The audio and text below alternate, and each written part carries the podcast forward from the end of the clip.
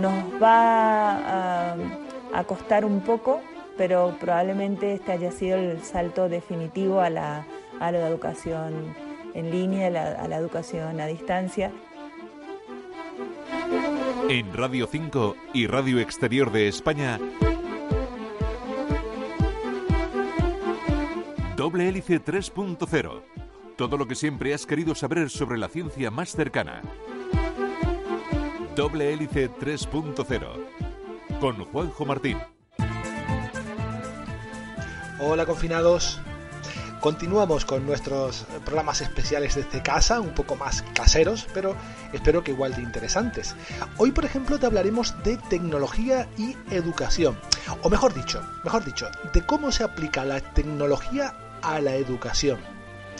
Porque podemos decir que la tecnología entró en las aulas pues para no remontarnos mucho tiempo atrás con la pizarra y la tiza, luego los rotuladores de colores, el proyector de transparencias, las diapositivas, el PowerPoint, la pizarra digital. Pero aunque tengamos la última tecnología en clase, la educación no ha cambiado tanto. Un profesor enseña una materia en una clase de unos 50 minutos, los alumnos tienen que aprenderla y examinarse de ella cada tres meses. Las nuevas tecnologías de la información y la comunicación aplicadas a la educación son otra cosa.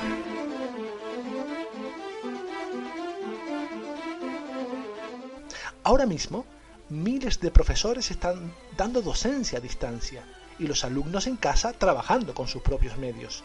Eso sí se acerca más al espíritu de este movimiento en estos días la educación está poniendo a prueba la tecnología y después de esto creo que nunca se va a enseñar igual. Hoy les queremos hablar de cómo las nuevas tecnologías pueden ayudar a profesores y alumnos y de cómo se está pasando en estos momentos una auténtica prueba de fuego.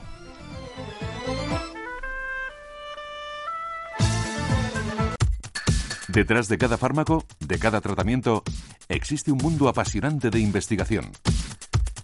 Doble Hélice 3.0. Y para hablarnos de ello, tenemos con nosotros a Karina González González, investigadora del Departamento de Ingeniería Informática y de Sistemas de la Universidad de La Laguna. Buenas tardes, eh, Karina. En primer lugar, me gustaría preguntarte si la educación con estas tecnologías eh, solo consiste en darle una tablet o un ordenador a un alumno y ya está. ¿Es, ¿Es hacer lo mismo pero con un ordenador? Hola Juanjo, muchísimas gracias por invitarme a tu programa. Eh, sobre la pregunta de si la educación con tecnologías consiste en darle una tableta y cambia si le damos un ordenador, yo creo que hay, hay un abismo, hay múltiples posibilidades de utilización de las tecnologías y no se trata solamente de la utilización de un dispositivo. Y mm, hoy por hoy lo estamos viendo. El mobile learning eh, nos ofrece muchas posibilidades. los móviles están en los bolsillos de nuestros estudiantes, en la gran mayoría de ellos. Y lo importante es eh, que podamos enseñarles a saber utilizarlos de una manera correcta. Como decía al comienzo, de la pizarra de tiza pasamos a los rotuladores, luego transparencia, llegaron más tarde diapositivas, el PowerPoint, por último las pizarras digitales. Cambia la tecnología, pero la manera de dar los contenidos no tanto, ¿verdad? Porque eh, se dan los mismos contenidos en, durante el mismo tiempo. ¿No cree que se dan las mismas clases que hace 50 años, pero con algún cacharro más? Las tecnologías traen consigo no solo el cambio en la utilización de más tecnología o más herramientas, sino traen consigo un cambio metodológico y de concepción de cómo debemos dar las clases utilizando las tecnologías. Yo estoy en desacuerdo con la sobreutilización de tecnologías. ¿Por qué tenemos que utilizar para toda la tecnología?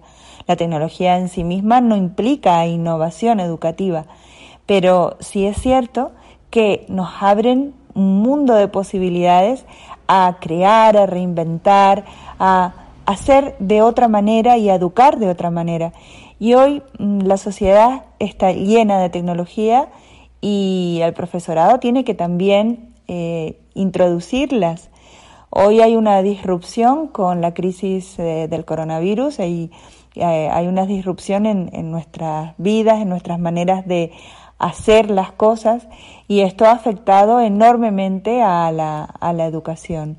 Eh, la creación de contenidos también implica la utilización de tecnologías. Hoy el, el alumnado y, nosotros mismos utilizamos y consumimos de otra manera eh, los contenidos digitales. Entonces, esta producción de contenidos digitales también eh, lleva una preparación, una planificación y hay que, pues eso, actualizarse. Con esto de las nuevas tecnologías y la educación, ¿no cree que hay un problema generacional?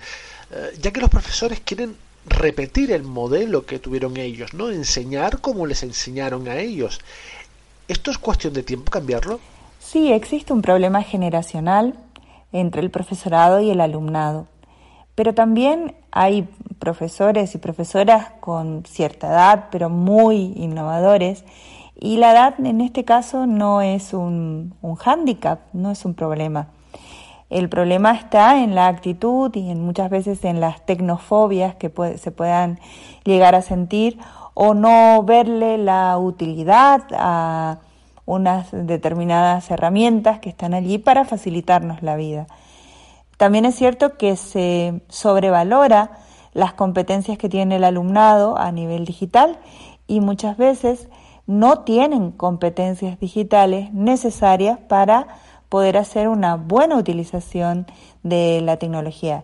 Es más, muchas veces se están exponiendo, se están arriesgando y hay muchos riesgos ahí afuera y lo que hay que hacer es aprender a utilizar las tecnologías para educarles en el buen uso de, las mismas. Con la llegada de las eh, nuevas tecnologías de la información y la comunicación a, las aulas, ¿tenemos que seguir con los mismos roles? O sea, el profesor enseña y el alumno aprende en una clase que dura unos 50 minutos durante 8 horas al día para hacer un examen cada 3 meses. ¿Esto se debe perpetuar? Hay nuevas estrategias, nuevos modelos, métodos y métodos que se están reinventando eh, cogiendo del pasado, como por ejemplo la metodología de Montessori, eh, utilizando las tecnologías. las tecnologías en las aulas vienen a, eso, a intentar cambiar ese modelo de transmisión de la información. Si nosotros utilizamos las herramientas para seguir haciendo clases de transmisión de, información o de contenidos para luego tener mm, unos exámenes finales de esos contenidos, yo creo que no estamos eh, sabiendo aplicarlas bien. Hay múltiples eh, ejemplos de, por ejemplo, la, el aula invertida, en donde aprovechamos esos espacios presenciales para poder tener un aprendizaje más experiencial y, no necesariamente tenemos que estar ah, repitiendo este, ah, este modelo de transmisión durante ocho horas. Ahora mismo, por ejemplo, em, hay mucho profesorado que lo que está haciendo es dar clases por videoconferencia. Eh, es imposible que un estudiante, y además sumado a la situación de estrés, pueda concentrarse recibiendo por videoconferencia ocho horas de clase. Eh, no tiene sentido ni tampoco que le estemos mandando mucha más tarea de la que se pueda asumir. Eh, allí hay un, un, reto y el reto, creo que hay un Big Bang de lo que está pasando ahora mismo. Eh, es el Big Bang. Al final, cuando el confinamiento acabe, creo que esta experiencia va a servir para poder replantear muchos de estos modelos y, y dar y planificar una docencia en línea, remota y una docencia virtual de calidad. Sabemos que en Internet está todo, lo bueno, lo malo, todo. ¿Este nuevo modelo de educación apuesta por la memorización o por saber dónde buscar? Sí, en Internet está todo, todo lo bueno, todo lo mediocre, todo lo malo. La competencia digital, una de las competencias más importantes es precisamente saber buscar, saber analizar y saber aplicar la información. Ahora estamos llenos de fake news, ya no sabemos qué es real, qué no es real. Eh, hay muchos movimientos eh, antivacunas, por ejemplo, eh, creencias. Creíamos que la información iba, iba a poder generar esos, ciudadanos cultos, competentes, etc. está, está ahora a la vista de que esto no es suficiente, no es suficiente la información, por tanto, un rol muy importante de, los y las educadoras es saber formar ciudadanos competentes digitalmente. Evidentemente las eh, tecnologías han llegado al aula para quedarse. En lo que llevamos de experiencia, ¿qué ha funcionado bien y qué se ha visto que no tanto? Las tecnologías están en las aulas ya hace, hace tiempo. Lo que pasa es que hemos ido pasando por distintos tipos de tecnología. Internet sí ha cambiado muchísimo y eh, la, manera de encontrar, de, consumir información, de estar conectados, la manera de relacionarnos y mm, sobre todo el, uso de los, de los móviles eh, es algo que ha sido completamente revolucionario. Eh, algunas tecnologías que han funcionado muy bien porque probablemente no tengan una disrupción en las prácticas habituales del profesorado en las aulas eh, son las pizarras digitales. Pero las pizarras en sí mismas no, no, no, cambian el modelo de transmisión de la información, hacen que el contenido sea pues más atractivo o, un poco más visual. Pero lo que realmente eh, creo que está, eh, que ha llegado y que está cambiando es el modelo también del cambio del espacio, los espacios creativos eh, dentro de las aulas, el replantear ah, nuevos reagrupamientos, rediseñar esas aulas y y el movimiento y la cultura maker que también eh, ha llegado. Algunas otras metodologías que se, que se han incorporado eh, muy bien y que funcionan muy bien es, es, por ejemplo, el tema de la gamificación y, y el uso también de la, de la robótica.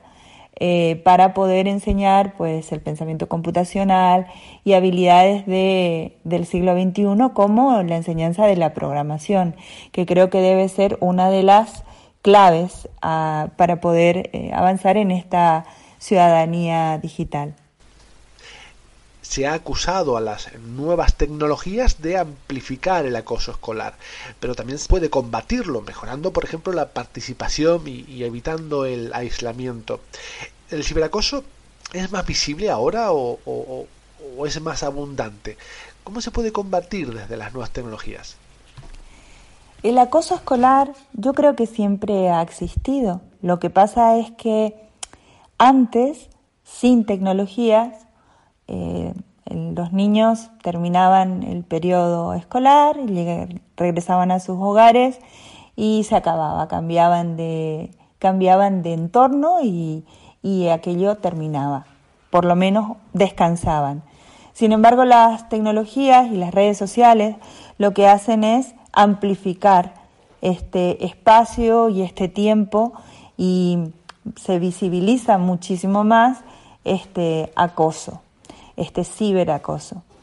Eh, claro que también las tecnologías pueden eh, servir para eh, visibilizar este ciberacoso y, hacerles más conscientes a, lo que se están exponiendo en las redes. Y mm, creo que pasa por una enseñanza de ese buen uso de esas competencias digitales, saber qué están haciendo, tener conciencia y saber hacer ese buen uso de, esas redes sociales en donde están participando y muchas veces no saben que lo que están cometiendo es un delito. Y otra cosa que me llama la atención, es curioso que se apueste por las nuevas tecnologías en las aulas, pero no se le deje usar el móvil al alumno en ellas. ¿Qué opina de esto? Mi opinión respecto a la utilización de los móviles en las aulas eh, no es eh, ni prohibirlos ni dejar eh, que se usen libremente. ¿Por qué? Porque dependen de muchos factores, dependen de las edades de, nuestro, de nuestro alumnado en las cuales podemos eh, hacer uso y también que hay muchas actividades que se pueden hacer de manera desconectada y al mismo tiempo eh, son necesarias. Y por el otro lado, posiblemente no algunos de nuestros alumnos presentan algunos síntomas también de adicción al, teléfono móvil. Entonces, son una herramienta muy potente para realizar eh, actividades eh, educativas. Eh, si prohibimos su uso, muchas veces podríamos estar perdiendo esta, esta potencialidad, además de enseñarles a hacer un buen uso de, de, esos móviles. ¿no? Pero oh, también es cierto que esto tiene que estar controlado, moderado, con una planificación, con un diseño de actividad eh, correcta y esto pues dificulta también su implementación. Entonces, hay centros que, que sí eh, lo permiten, hay otros que no y lo que, lo que yo sí creo es que se deben utilizar, pero siempre en, un contexto, con un diseño y con un objetivo concreto para que esto tenga una utilidad educativa. Ahora la educación a distancia se ha puesto a prueba. No estamos del todo preparados eh, sobre todos los niveles no universitarios. ¿Cómo se ha movido la educación online en estas semanas? Eh, ¿Cómo, se está, ¿Cómo está siendo la experiencia? Precisamente a mí me tocó finalizando una asignatura de, una titulación de, un máster en línea de educación y tecnologías. Por tanto, en mi experiencia particular no fue eh, algo mm, eh, que, me, que, me, haya eh, encontrado sin preparación.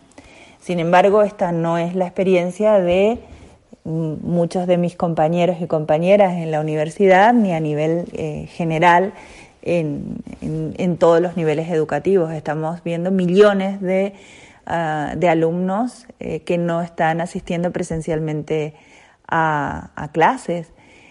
Por tanto, hay una desigualdad. Yo creo que eh, a nivel universitario eh, el 100% de las universidades cuenta con campus virtuales en donde se apoyaban para desarrollar la docencia, pero la docencia era mayoritariamente presencial.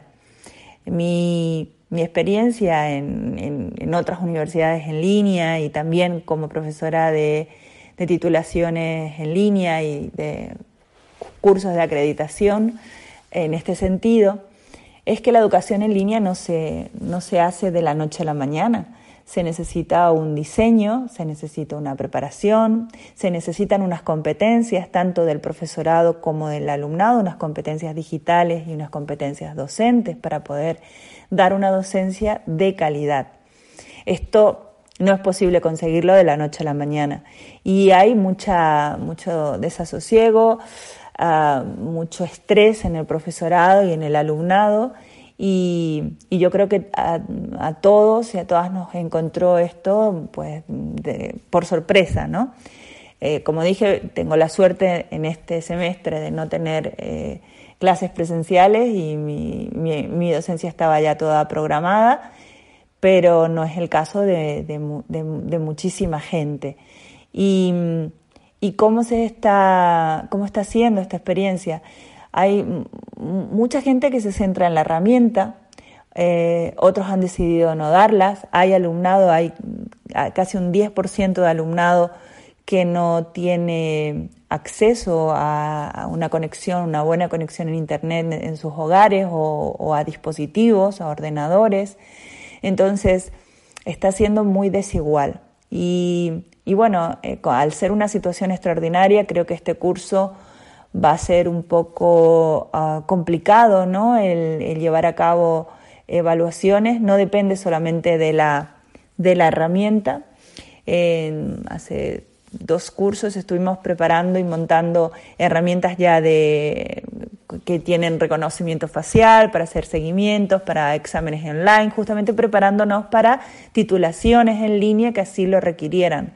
Pero eh, muchos, muchos alumnos no tienen ni siquiera webcam en, su, en sus hogares, con lo cual esto eh, no puede funcionar, no es una cuestión que dependa solo de la tecnología. Nos va a a costar un poco, pero probablemente este haya sido el salto definitivo a la, a la educación en línea, a la, educación a distancia y posiblemente nuestras titulaciones luego pasen a un modelo semipresencial y todas las instituciones se preparen para, para poder dar ese salto. ¿A quién cree que le ha costado más? ¿A los alumnos o a los profesores? Esta transición tan abrupta ha sido difícil tanto para el profesorado como para el alumnado. Hay mucho profesorado que todavía no posee las competencias digitales como para poder dar una docencia en línea de calidad y tampoco es lo que se pretendía. Estamos en, una universidad presencial o en una escuela presencial. Eh, si me matriculo de una universidad privada en línea o, de alguna titulación en línea, eh, ya sé a lo que voy y además ya, sé, ya, ya, ya existe una planificación y una preparación ah, para ello. Pero en este caso eh, ha sido bastante complicado porque hay que preparar contenidos, contenidos de calidad, eh, dar tutorías por videoconferencia, el alumnado tampoco puede estar tantas horas.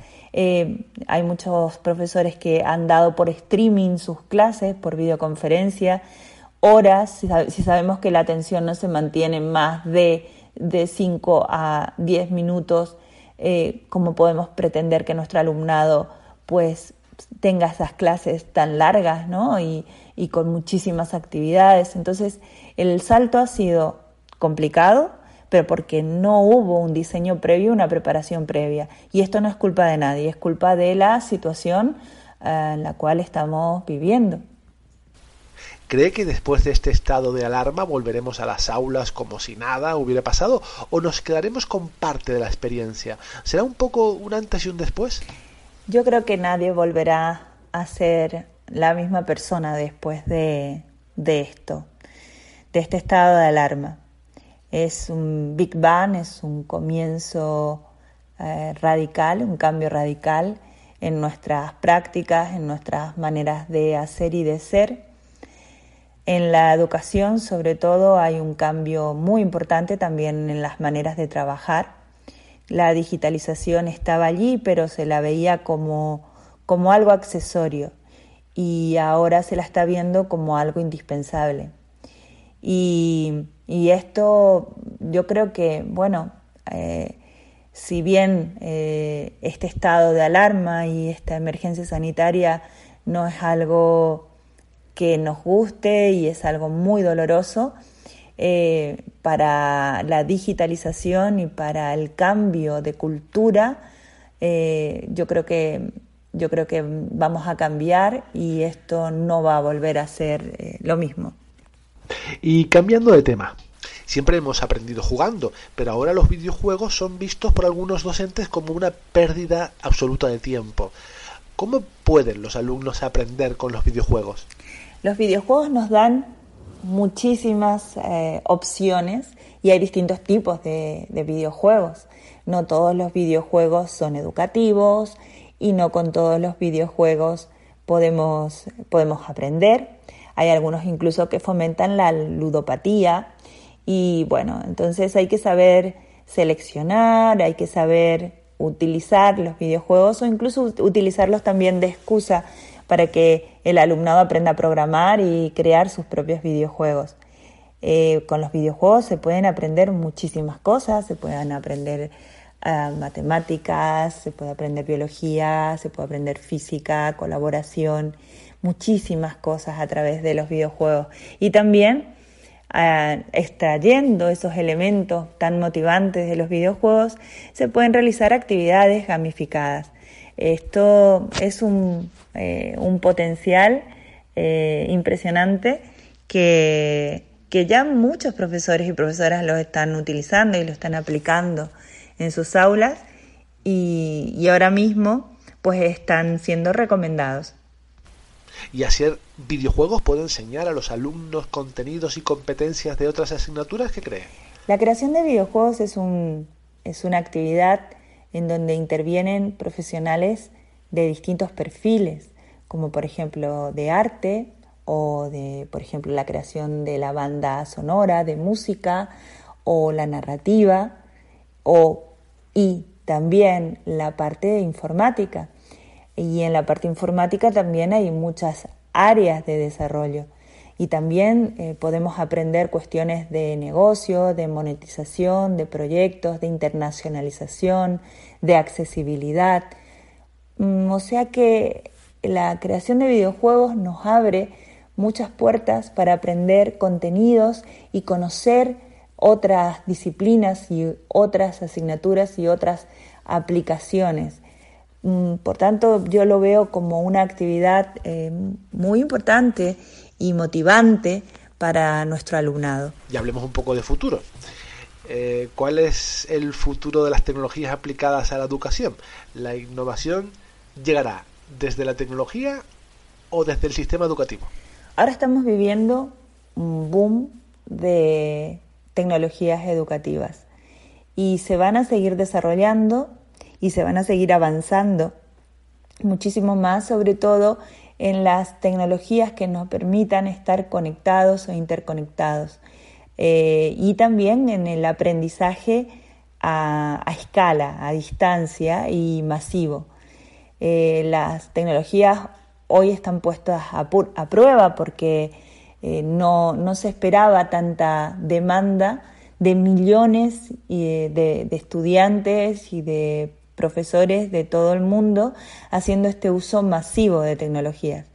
También estamos viendo la aplicación de técnicas de inteligencia artificial para analizar todos estos datos que están generando estas plataformas de, eh, conexión masivas y, a partir de estos datos eh, la inteligencia artificial aprende y yo creo que vamos a ir hacia la automatización de muchos de los procesos que actualmente se están desarrollando en estas plataformas. Yo creo que la, innovación educativa no va a venir solo de la mano de la tecnología, va a venir de una colaboración entre eh, la educación y los expertos en educación y los expertos en tecnología.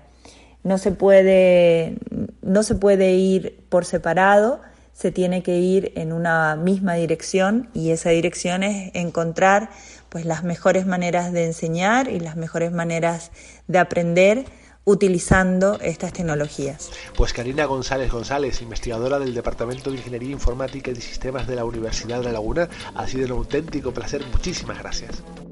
Muchísimas gracias por esta oportunidad de participar en el programa y comentar algunas de las experiencias y algunas de las opiniones o visiones que, que tengo sobre la innovación y la tecnología educativa.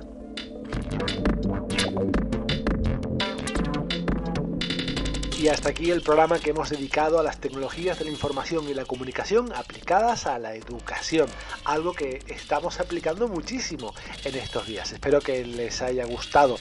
Entre programa y programa saben que nos pueden seguir en nuestras redes sociales. Twitter arroba doble hélice RN y en Facebook facebook.com barra doble hélice. Sabes que también nos puedes escuchar a través de las plataformas de podcast. Por ejemplo, Evox. Ahí estamos en Evox, solo tienes que buscar doble hélice 3.0 para no solo escuchar este programa, sino los cerca de 300 que tenemos colgados en nuestro canal. Pero también estamos en Spotify, ¿sí? Estamos en ese portal musical para que te sea incluso más fácil escucharnos. Yo lo que siempre te recomiendo es que te suscribas para que de manera automática se te suba a tu ordenador o a tu teléfono móvil cada semana nuestro programa. Bueno, pues hasta aquí solo queda despedirme. La técnica y de forma accidental en la dirección que les habla, Juanjo Martín, que les emplaza hasta la próxima semana. La próxima semana otro programa especial confinados en doble hélice 3.0. Hasta luego.